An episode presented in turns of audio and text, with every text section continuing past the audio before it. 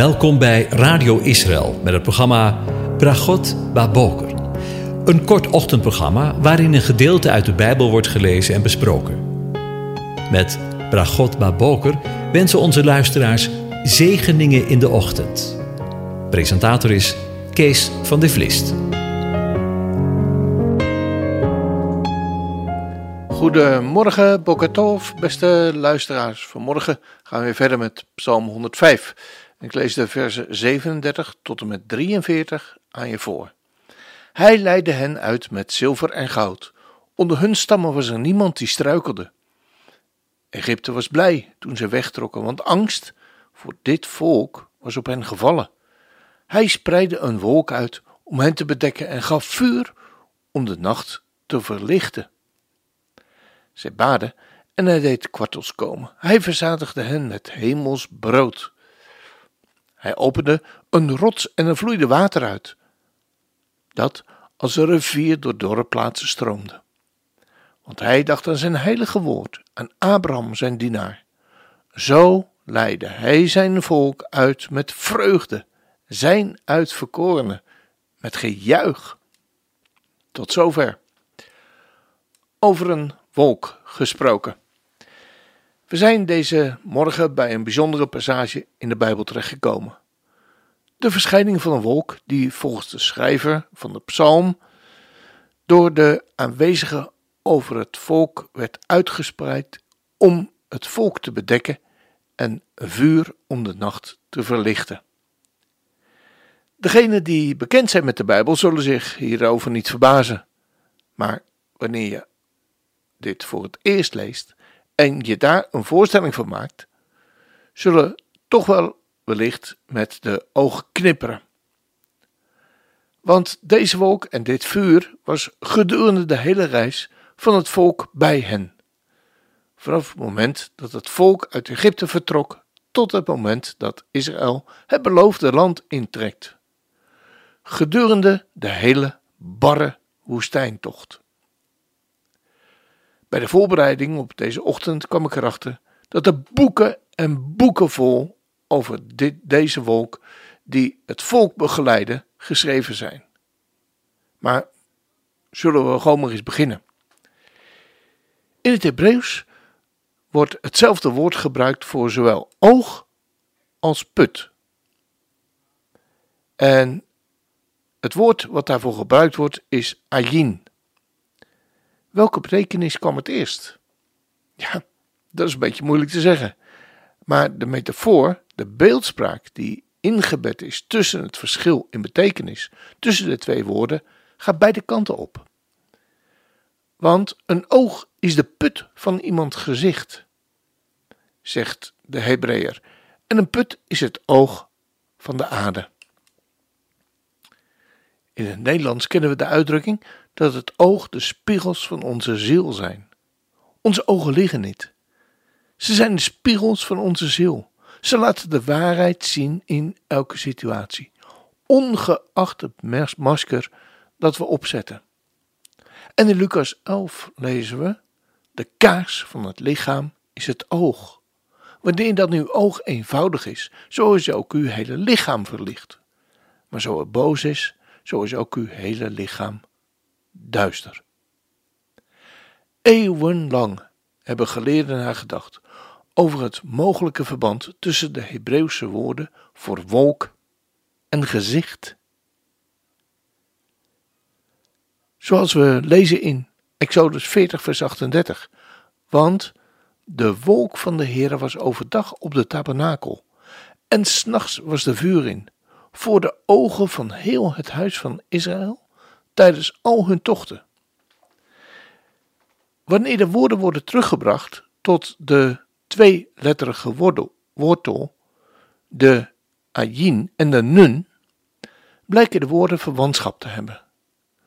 Net als in het Engels wordt het Hebreeuwse woord voor wolk gebruikt om zowel een fysieke wolk te betekenen als de metaforische wolk, die duister of onduidelijkheid betekent.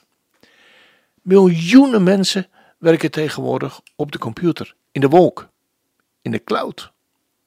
Niet letterlijk natuurlijk, maar figuurlijk. Wanneer twee mensen elkaar begrijpen, wordt er gezegd dat ze oog in oog zien.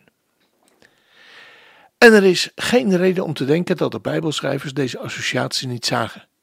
In de twee woorden die een nagenoeg een vergelijkbare schrijfwijze hebben, met uitzondering van de zeer geachte en de zeer zachte, moet ik zeggen, medeklinker, de J, die vergelijkbaar is met de Griekse letter Y. In het Hebreeuwse gebedenboeken worden twee J's gebruikt om Gods naam weer te geven. Dus kunnen we zeggen dat wanneer we Gods naam in een wolk plaatsen, we zicht hebben. Maar het tegenovergestelde blijkt in het Hebreeuws ook waar. De Hebreeuwse woorden voor zonde heeft ook deze wortel. Heel bijzonder. Het woord avon is een zonde die ons oog kan vertroebelen van goed zien.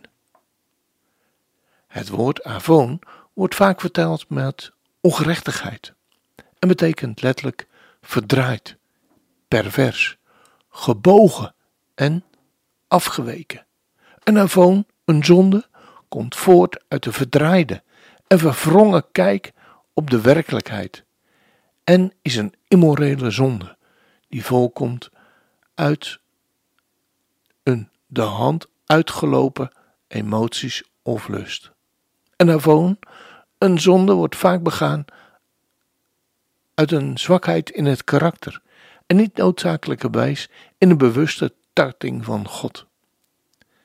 Dit type zonde wordt in verband gebracht met veel verslavingen. De persoon die deze zonde begaat is vaak misleid door zichzelf en kan zelfs geloven dat hij of zij er een goede reden voor heeft om dit gedrag te vertonen, bijvoorbeeld wraakzuchtige gedachten.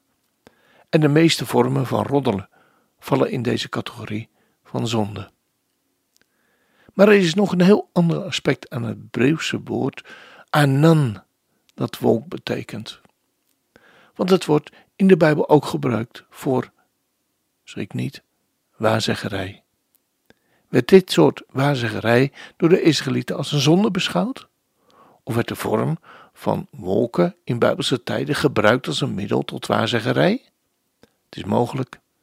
Het woord voor wolk echter met anna, een Hebreeuws, een Arabisch woord voor verschijning, wat opnieuw de mogelijkheid met zich meebrengt dat het zien van een oog wordt geassocieerd met zowel wolk als waarzeggerij.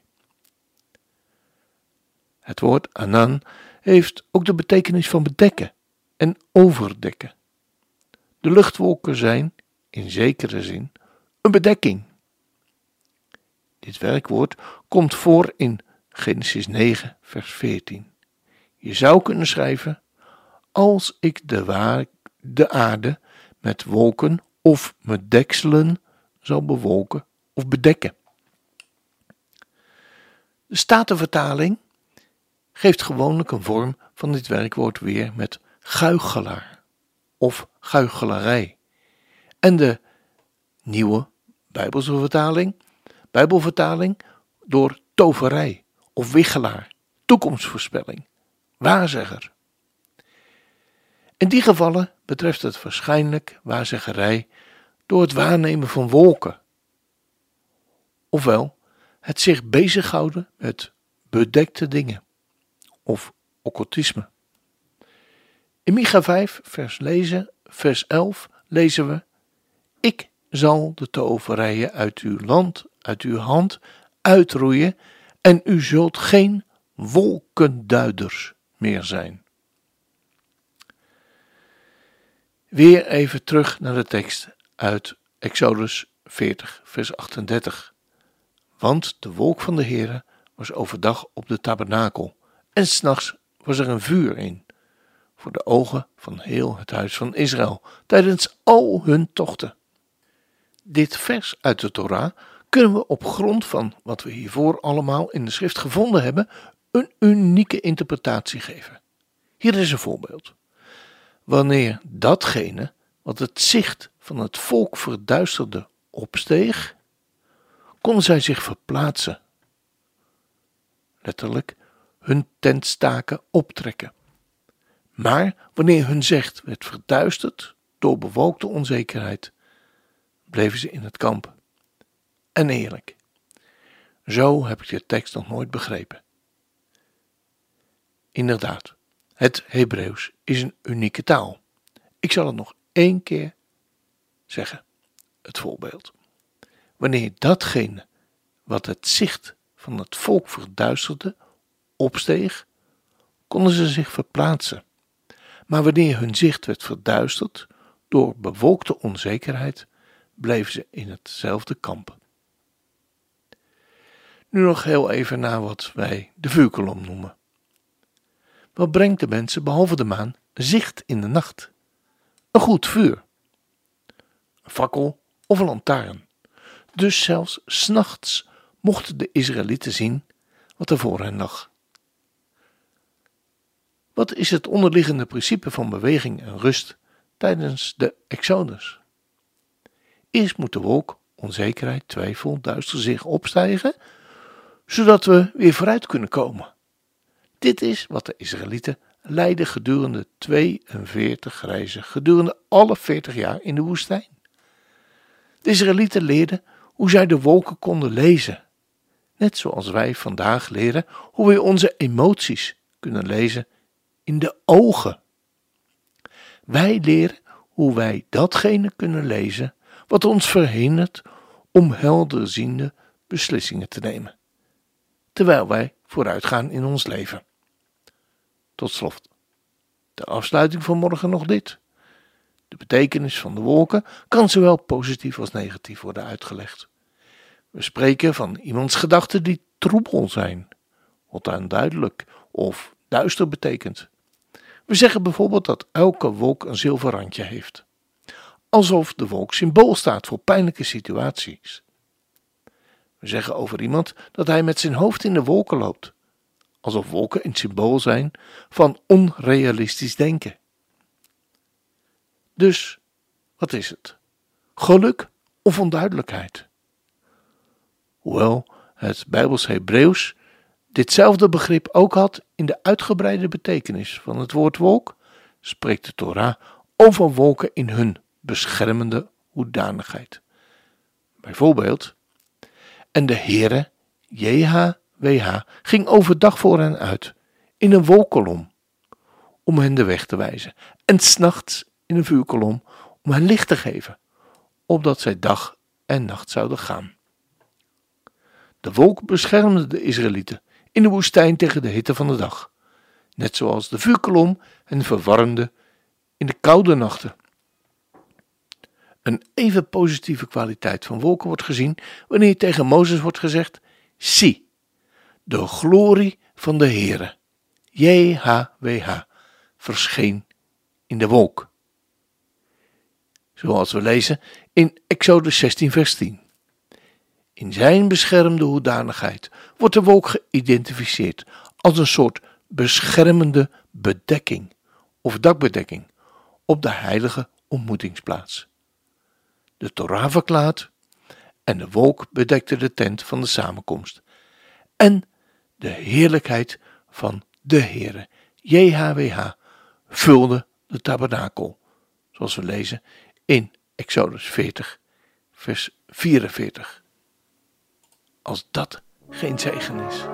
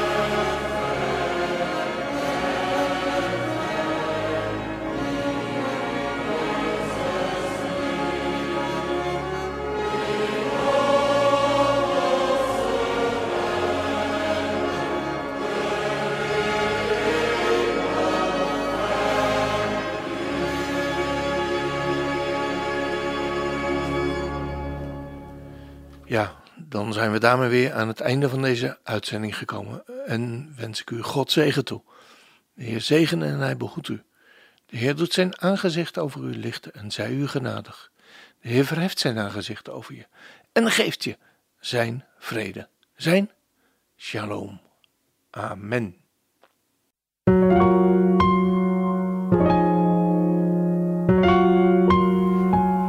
U hebt geluisterd naar het programma Bragot Baboker. Een kort ochtendprogramma waarin een gedeelte uit de Bijbel wordt gelezen en besproken. Wilt u het programma nog eens naluisteren, dan kan dat. Ga naar radioisrael.nl en klik onder het kopje radio op Uitzending gemist.